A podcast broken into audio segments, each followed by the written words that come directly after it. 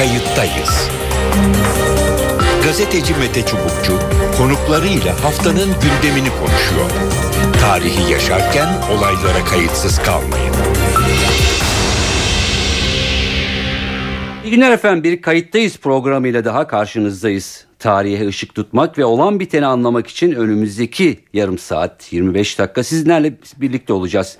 Demokratikleşme paketinin etrafında süren tartışmaları ele almaya devam edeceğiz. Paket Kürt cephesinde beklentileri karşılamadı. BDP ve Kandil atılacak adımların yetersiz olduğu iddiasında.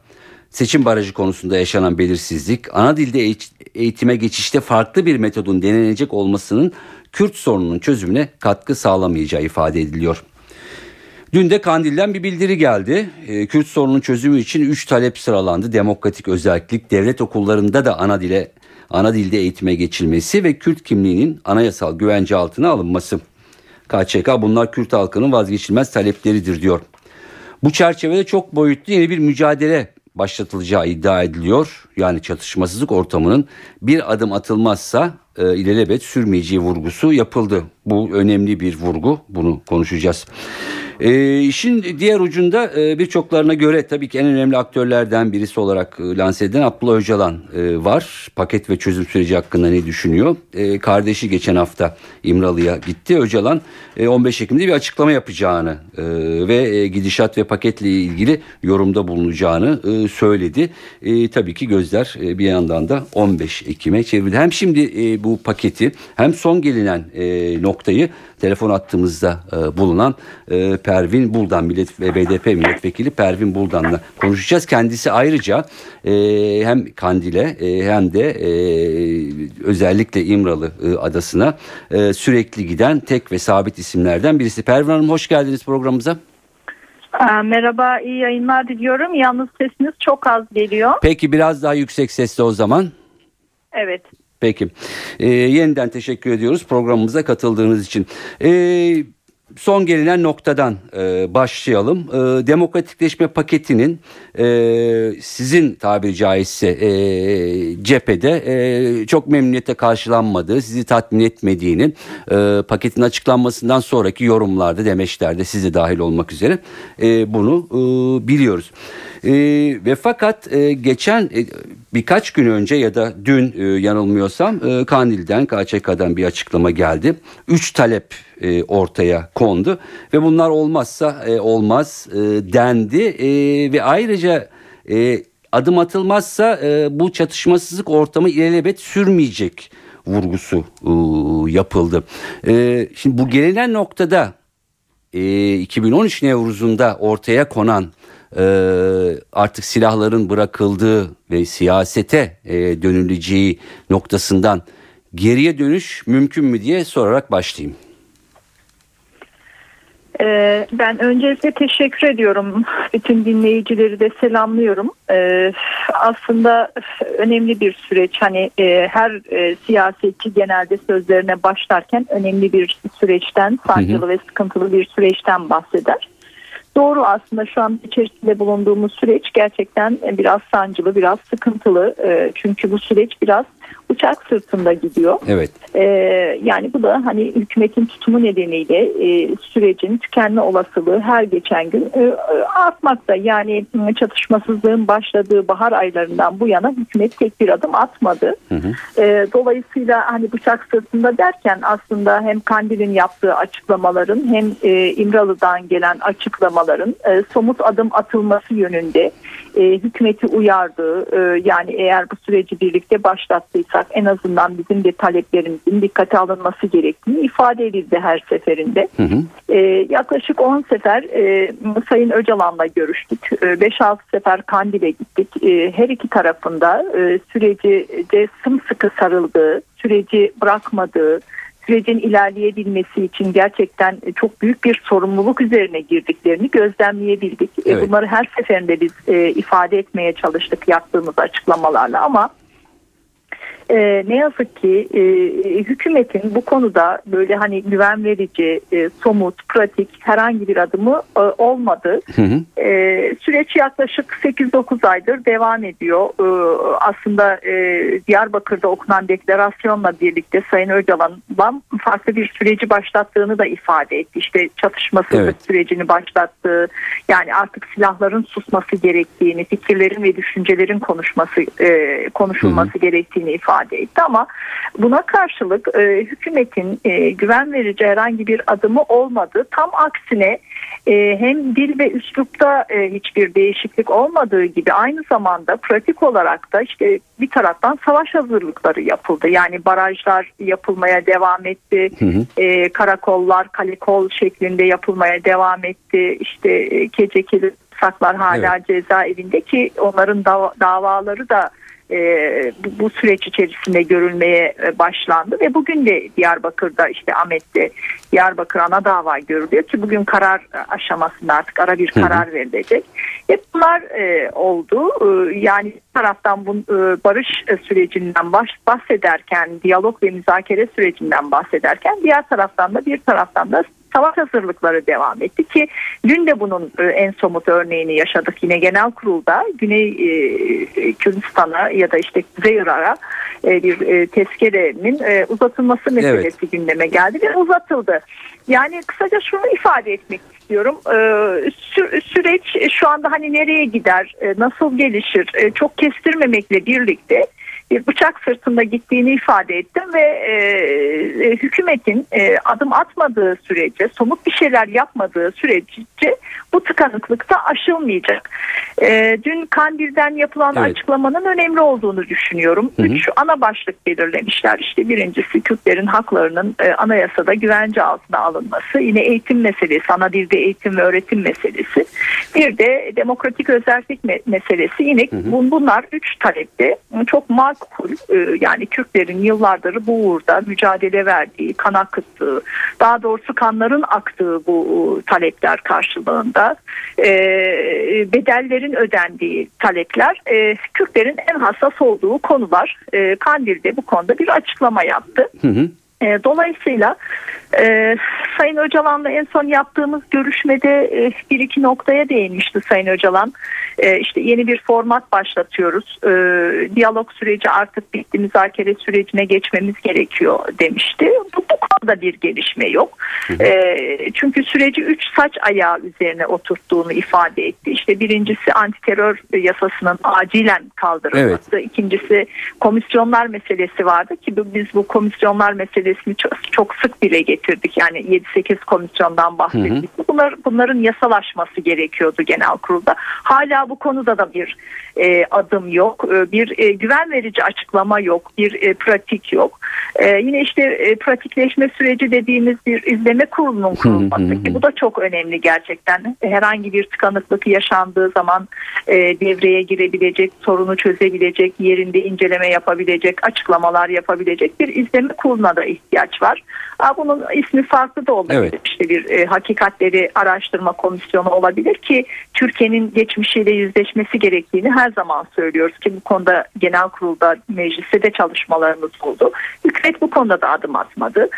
Ee, yani e, şunu ifade edeyim ben. E, Peki ben e, bu hafta sonu evet. bu hafta sonu adaya gidiş olabilir. evet E, Pazar günü diye bekliyoruz. Tabii tam netleşmedi aslında ama e, 15 Ekim'de bir açıklama yapacağım demiş Sayın Öcalan kardeşi Mehmet Öcalan'a. Hı hı. E, tabii nasıl bir açıklama yapacağını doğrusu bilmiyoruz. E, bu bu ön- e, gidişinde önemli olduğunu düşünüyoruz. En azından bize bir açıklama yapabilir diye bekliyoruz. E, e, yani izleyeceğiz, bakacağız e, nasıl gelişecek doğrusu. Peki o bilmiyoruz. zaman Buyurun, şunu sorun. şunu e, şey yapayım hemen sorayım. E, Siz e, sürekli giden e, tek isimsiniz yani hem e, İmralı'ya hem e, Kandil'e. E, Nasıl bir şey tahmin? Tabii ki yani e, tahmin etmek belki e, güçtür ama burada e, önemli olan e, taleplerin hiçbirinin karşılanmadığını e, siz e, söylüyorsunuz. E, Peki buradaki nokta işte e, Nevruz yani e, Mart ayı e, Evet. noktası. Buradan bir geriye dönüş daha bir geri adım mı yoksa hani sürecin farklı şekilde devam etmesi mi nedir tahmininiz? Şimdi Sayın Öcalan e, en son e, Mehmet Öcalan'la yaptığı görüşmede hani eğer koşullarım değişmezse önüm açılmazsa süreçten çekilebilirim açıklamasını yapmış. Bu hani süreçten çekilirim demek e, ateşkesin bozulması anlamına gelmemeli. Bunun altını önemli çiziyorum demiş. E, ve bu BDP ile ve Kandil'de de devam eder diye bir açıklama yapmış. Hı hı. E, yani süreç e, ben e, çatışma anlamında geriye döneceğini düşünmüyorum. Hı hı. E, çünkü Sayın Öcalan da bunu her gittiğimizde ısrarla söylüyor. Evet. E, hani barış sürecinin gelişebilmesi için müzakere sürecine geçilmesi gerekiyor ve burada benim koşullarımın düzeltilmesi gerekiyor. Çünkü ben önemli bir aktörüm diyor. Ee, biz de aynı şeyi ifade ediyoruz. Yani Sayın Öcalan bu sürecin önemli bir aktörü. Dolayısıyla Sayın Öcalan'ın devreye girmesi, acilen devreye girmesi gerekiyor. Oraya gidiş gelişlerin işte sadece BDP'den iki kişilik bir heyetin ya da kardeşinin gitmesi anlamında söylemiyorum. Çünkü Sayın Öcalan'la görüşmek isteyen çok insan var. İşte e, yani sivil toplum örgütleri var, komisyon sözcüleri var. Evet. E, bir, bir, bir yığın talep var. Dolayısıyla Sayın Öcalan da bunu çok önemsiyor. E, oraya gidiş gelişlerin e, olması gerekiyor ve Sayın Öcalan e, sürece ilişkin düşüncelerini, fikirlerini, projelerini aslında e, sadece BDP'den giden iki kişilik heyete değil e, toplumsal muhalefete e, işte demokratik kitle örgütleri dediğimiz sivil toplum örgütleri dediğimiz bu, bu insanlara başkanlarına komisyon üyelerine aktarabilmesi gerekiyor. E, yani sağlıklı bir süreç e, yönetmek istiyorsak eğer Evet. e, Sayın Öcalan'ı devreye koymamız lazım. Çünkü sonuçta e, bu, bu süreç iki taraf e, açısından da önemli ve iki taraf götürüyor bu süreci. Bir taraf Evet. devlet ve hükümet, diğer tarafta işte e, Sayın Öcalan, Kandil, belki arada bir işte BDP devreye Hı hı giriyor. hı. Bir ara buluculuk e, yapıyor. İşte mektup getiriyor, mektup götürüyor. e, bir şeyleri çözmeye çalışıyor. Dolayısıyla e, Sayın Öcalan'ın bir kere e, önünün açılması lazım. Koşullarının değişmesi lazım. Acilen devreye girmesi lazım. E, yani geriye dönüş olmayacağını düşünüyorum bu sizin sorduğunuz soruya. e, cevap Peki şu şu şu şu mu olabilir? Ee, bir, bir virgül e, koyarsam yani ben e, süreçte e, en azından yokum şimdilik e, çekiliyorum. Siz kendi inisiyatifinizi kullanın mı e, diyecektir. Yoksa hani e, evet artık geriye dönüş yok. Yani ateşkesin bozulması ya da tekrar işte e, çatışmaların e, başlaması. Farklı yöntemlerle kendi politikanızı ulaştır e, oluşturun mu? E, nedir yani? Şimdi e, yani ne diyeceğini kestirmek zor. E, Hani Sayın Öcalan e, süreçten çekiliyorum m, derse Kandil'in cevabı ne olacak? Bu da önemli çünkü. Sonuçta Kandil Sayın Öcalan'la birebir bağlantılı olan söylediklerini aktardıklarını dinleyen ve çok bağlı olduğunu ifade eden bir örgüt. Dolayısıyla bunu her seferinde zaten hem gösterdi hem e, ifade etti. E, Sayın Öcalan süreçten çekilirse e, Kürt halkı buna ne diyecek? Kandil buna ne diyecek? Dolayısıyla bunun e, hani Sayın Öcalan'ın süreçten çekilmesi demek e, aslında bir şekilde sürecin tamamıyla bitmesi demektir. E, hani biz istediğimiz kadar devreye girmeye çalışalım. Kandil istediği kadar e, devreye girmeye çalışsın. E, sın, e, Kürt halkı buna ne diyecek? Bir de bu mesele E var. peki bu tekrar silahların çıkması anlamına mı gelecek? Yani e, süreç tamamen dur- durursa. İşte bilemeyiz. Yani ben e, hani Kandil'in bu konuda nasıl bir karar verebileceğini bilmiyorum doğrusu. E, o yüzden o yüzden e, bu süre heca- heba edilmesin. Yani gerçekten e, bu bu süreci çok kolay yakalamadık ve bu süreci bir daha yakalayamay- yakalayamayabiliriz. E, o yüzden e, Sayın Öcalan'ın e, süreçten çekilmeden hemen acilen e, somut bir şeylerin yapılması gerekiyor. Yani bir adımın atılması, güven verici açıklamaların yapılması gerekiyor. E, Hükümetin sessizliğini bozması gerekiyor. Hükümetin artık e, bu konuya nasıl yaklaştığını, neler yapacağını bir şekilde kamuoyuyla paylaşması gerektiğini düşünüyorum. E, e, o yüzden hani son işte belki pazar Hı hı. günü gidebiliriz adaya. Evet. E, bu gidişte tabii ki önemli açıklamalar olacak yine. E, hep birlikte bekleyeceğiz, hı. göreceğiz. E, ben ümit ediyor ve diliyorum ki e, bu, bu, bu süreçten e, hani en azından bu sürecin içerisinde aktif olarak rol alan birisi olarak e, bu sürecin e, ilerlemesi gerektiğini düşünüyorum. Çünkü e, insanlarda bir e, umut e, Evet. yeşerdi. Yani insanlar artık bu barış sürecinin gerçekten toplumsal bir barışa evrilebilmesi için bir e, umut içerisine girdi. Bir o- umut besledi. Bu umutların e, yıkılmaması gerektiğini düşünüyorum. Çünkü yeniden kan akmaması için bunun olması Hı hı, gerekiyor. Eğer e, savaş e, tekrar kızışırsa, çatışmasızlık süreci biterse yine insanlar yaşamını yitirecek.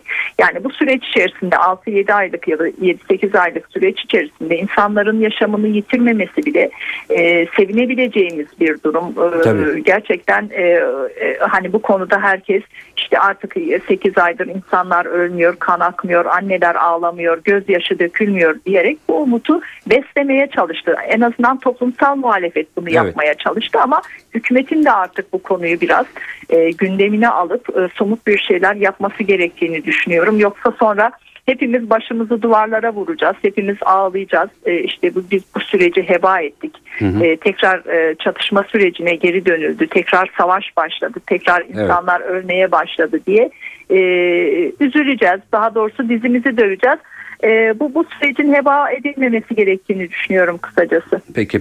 Ee, bakalım 15 e, pazar günü ya da 15 Ekim ne gün e, olacaksa Evet. dönüşte e, ne tür haberlerle e, geleceksiniz ama e, umarız e, bu çatışmasızlık ortamı e, devam eder çünkü Türkiye e, sonuç olarak önemli bir Evet, e, ivme evet. yakalamış Bir, durumda. bir mektup göndermişti. Sayın Öcalan e, devlete bir mektup yazdığını ifade etmişti bize en son yaptığımız.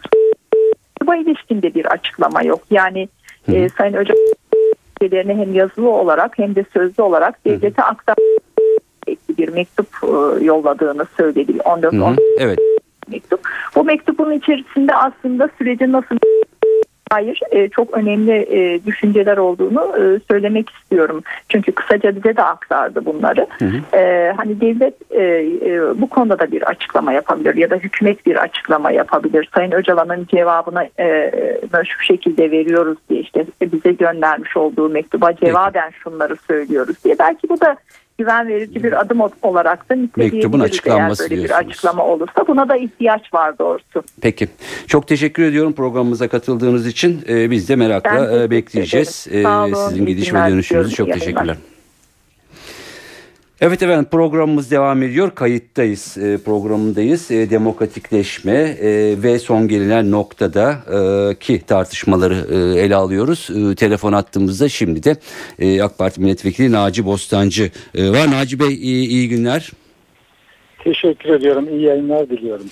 E, efendim demokratikleşme tartışmaları e, paketle ilgili çok yapıldı. Memnun olanlar, olmayanlar, e, sürecin devam edeceği e, yolundaki yorumlar, daha yeni bir başlangıç olduğuna yönelik e, yorumlar. E, ama tabii ki e, Kürt kesimi en azından belli bir e, kesim e, bu konuda memnuniyetsizliğini e, dile getirdi. E, işte yapılan açıklamalar da e, hani e, şu noktaya kadar e, sanki e, geliniyor gibi e, adım adım adım atılmazsa bu işte tekrar eskiye durum dönebilir e, gibi bir takım e, yorumlar e, var. E, ne dersiniz? Hangi noktada e, ve nasıl e, ilerliyor süreç demokratikleşme paketiyle paralellik anlamında? Öncelikle pakette bağımsız olarak Türkiye'nin e, demokratikleşme süreci içerisinde olduğunun altını çizeyim. Hı hı. Bu 1980'lerden itibaren başlayan yeni bir süreç. Evet. Dolayısıyla bu pakette ne anlam taşıyor bunu anlayabilmek bakımından Hı hı. Türkiye'nin son 30 yılda yaşadığı değişimleri görmek lazım. Evet. bir ülke paketlerle demokratikleşme sürecinde evrilme kazanmaz. O paketlere hayatiyet veren sosyal ve iktisadi şartlarda anlam kazanır. Dolayısıyla paketin de bağlı olduğu, Kürt meselesinin de bağlı olduğu, ülkenin ufkunda duran, önünde duran demokratikleşme istikameti çok hayati. Bunu sağlayan da Türkiye'deki dinamikler. Yani insanlar ne düşünürse düşünsün, ne yaparsa yapsın, nasıl tavır alırlarsa alsınlar. Hı hı. Sosyal süreçler dediğimiz süreçler Türkiye'yi demokratikleşme istikametinde zorluyor. Nedir bu süreçler? Birincisi Türkiye'nin demokratikleşmesi önündeki en mühim engellerden birisi köylü bir toplum oluşuydu. İşte şehirleşme, şehirleşme, sanayileşme, yeni sınıfların ortaya çıkışı bu manada 1950'lerden sonra bir ivme kazandı. 80'lerden sonra da sıçrama yaptı. Evet. İkincisi Türkiye'de demokrasinin önündeki mühim engellerden birisi bürokratik vesayet diye adlandırdığımız iktidar etme biçimiydi. Evet. Bu halka yaslanmayan, kendi meşruiyetini merkez kaç unsurlarda oluşturan bölücülük ve ilticadi iki temel öcü, tehdit, korku unsuru üzerine kendisini halkı razı etmek isteyen çünkü halktan bulunduğu çizgi itibariyle destek alamayan ama bu iki öcü üzerinden sürekli kendisini meşrulaştıran bir anlayış vardı. Hı hı. Bu anlayış sadece bürokrasiyle değil aynı zamanda iktisadi elitlerle, politik elitlerle, entelektüellerle desteklenen bir tarihi bloktu. Şimdi Türkiye'nin iktisadi elitleri değişti 80'den sonra rahmetli Özal'ın Türkiye'yi dışarıya açması, yeni sınıfların hareketliliği, yukarıya doğru sosyal Evet. mobilite, yeni iktisadi elitler doğurdu. Bunlar da Türkiye'nin mutlak surette demokratikleşmesi istikametinde bir tavır aldılar. Böyle almalarının nedeni de zaten kendi hayatiyetlerini hı. ve demokrasiye borçlu olmalarıydı. Bunun alternatifi bürokratik vesayetti ve onlar daha otoriter bir yönetimden yana tavır alıyorlardı.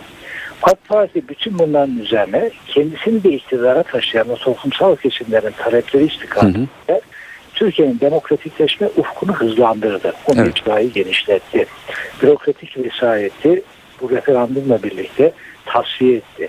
Aynı zamanda Türkiye'nin daha özgür bir siyasal ortam kazanması istikametinde çaba gösterdi. Hı hı. Bu hem e, AK Parti oluşturan e, başta Sayın Genel Başkanım olmak üzere hem de e, burada bulunan entelektüellerin, elitlerin Hı hı. e, bağlı bulundukları, atıp yaptıkları, kendilerine hayatiyet kazandıran toplumsal kesimlerin talebiydi. Evet. Dolayısıyla böyle bir ilişki içerisinde Türkiye demokratikleşme istikametinde ilerledi. Hı hı. Demokratikleşme beraberinde e, şunu getirir.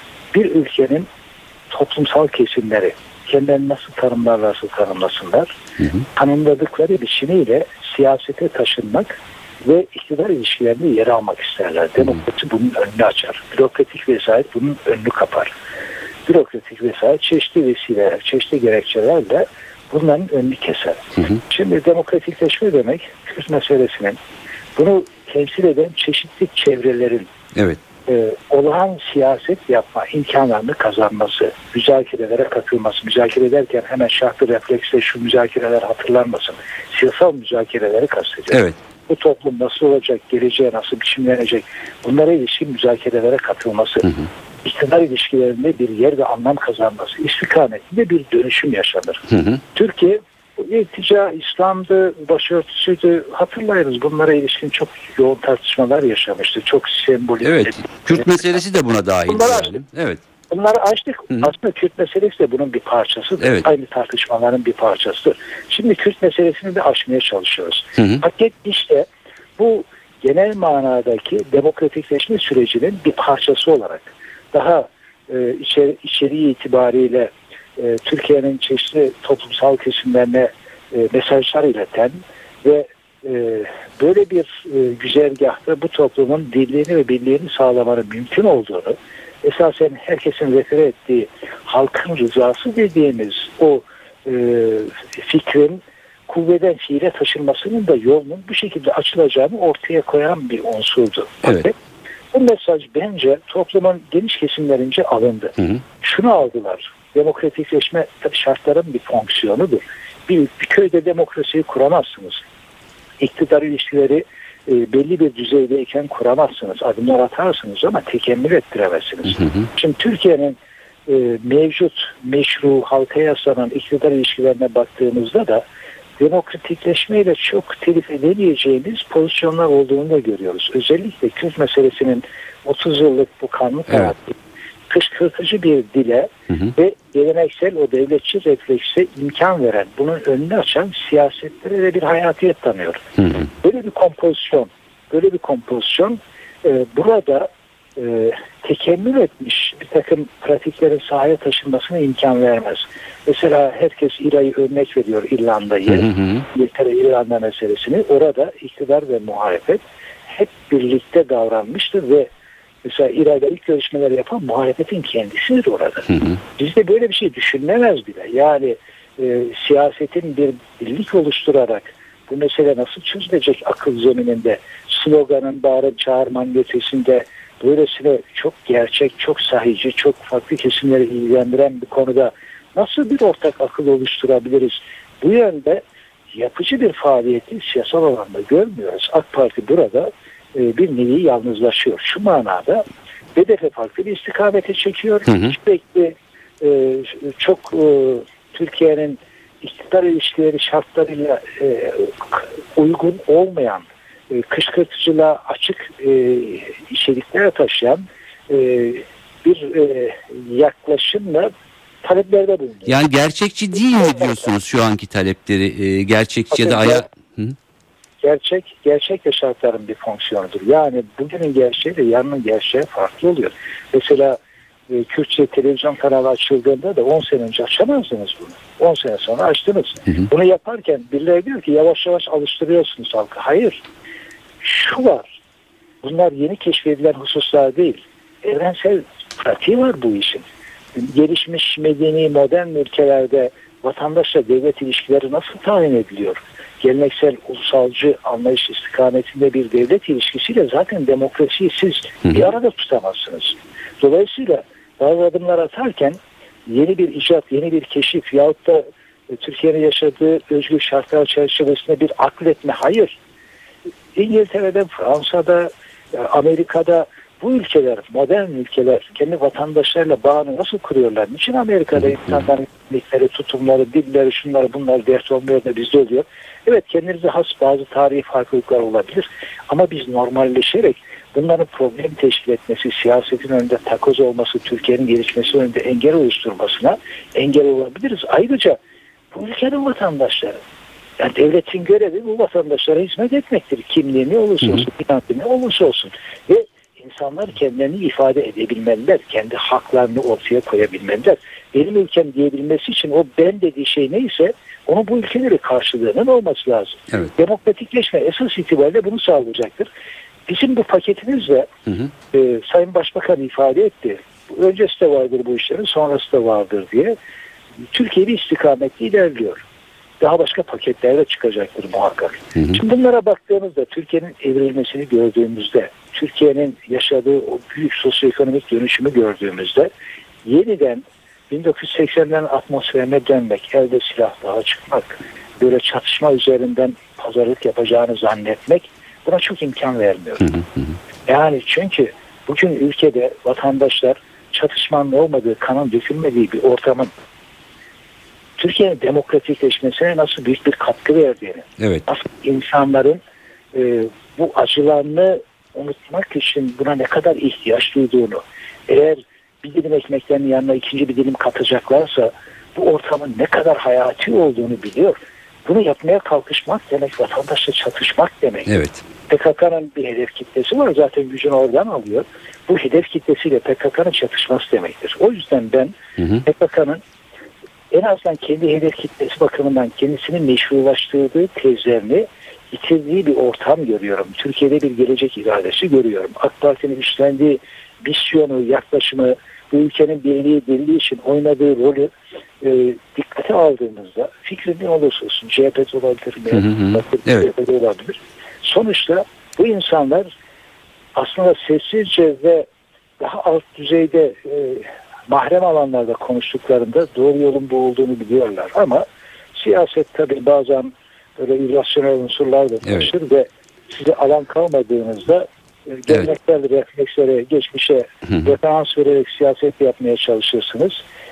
Bence e, doğru ve tutarlı olanı yapıcı bir şekilde bakmak, Evet. kesinlikle e, silahlara müracaat etmenin ne kadar yanlış ve vatandaşla karşılığı olmayacak bir iş olduğunu görmektir. Ama tabii e, yani birileri daha yüksek sesle bağıracak, çağıracak, konuşacak, talep edecek. Peki. Bunları da sürecin e, nitelikleri olarak görmek. Peki. Ee, efendim çok teşekkür ediyorum programımıza katıldığınız için. Ee, belli ki e, bu süreç e, bu zeminde e, devam edecek. En azından e, söylediklerinizden onu irademiz ve yaklaşımımız budur efendim. Peki. Çok teşekkür ediyorum. Sağ olun sağ programımıza katıldığınız için. Hoşçakalın. Evet efendim e, bir yanda e, Pervin Buldan e, hiçbir şeyin karşılanmadığını ve gerçekten e, bir takım adımların e, atılması en azından lafsen bunun da ortaya konması gerektiğini söylüyor. Hafta sonunda ya da hafta e, başında e, İmralı'ya e, gideceklerini ve oradan e, bakalım e, ne çıkacağını kendisi de bir yandan e, merak ediyor. E, Naci Bostancı da zeminin aslında e, uygun olduğunu e, ama bir takım adımların her an e, her an istenildiği anda atılmadığını e, söylüyor. Ama tabii ki e, umut ve beklenti e, ve tahmin e, artık o eski yani e, 2013 Nevruz'un öncesine yani tekrar silahlara e, dönülmemesi e, ve bu sürecin e, ateşkes sürecinin devam etmesi yönüne. Bakalım 15 Ekim'de ne olacak? Kayıttayız bu haftada sona erdi. Türkiye değişirken beklenen adımların bir an önce atılması, açılan paketlerin devamının gelmesi gerekiyor. Çünkü bazı konuların beklemeye fazla ta, fazla tahammülü olamıyor ya da vakit vakti geçen hak ve özgürlükler bir süre sonra aslında e, anlamsızlaşıyor, işlevi kalmıyor diyebiliriz. Uzun bir tatil ve bayram var önümüzde. Herkese iyi bayramlar, iyi tatiller dileğiyle. Programımızı ayrıca NTV Radyo'nun web sitesinden dinleme imkanına da sahipsiniz. Bu arada çok da kısa bir not. E, bugün Nobel Barış Ödülleri e, dağıtıldı. E, Kimyasal Silahları Önleme Örgütü e, bunu kazandı. Biz de e, NTV'deki pasaport programında bu örgütü ve başındaki e, Büyükelçi Ahmet Üzümcü'yü e, ekranlara getirmiştik bu programda. E, Ahmet Üzümcü örgüt adına önümüzdeki günlerde barış ödülünü alacak. Evet ben Mete Çubukçu, editörümüz Sevan Kazancı. Hoşça kalın, kayıttayız programında kalın diyoruz. Bayramdan sonra görüşmek üzere. İyi günler. Kayıttayız. Gazeteci Mete Çubukçu konuklarıyla haftanın gündemini konuşuyor. Tarihi yaşarken olaylara kayıtsız kalmayın.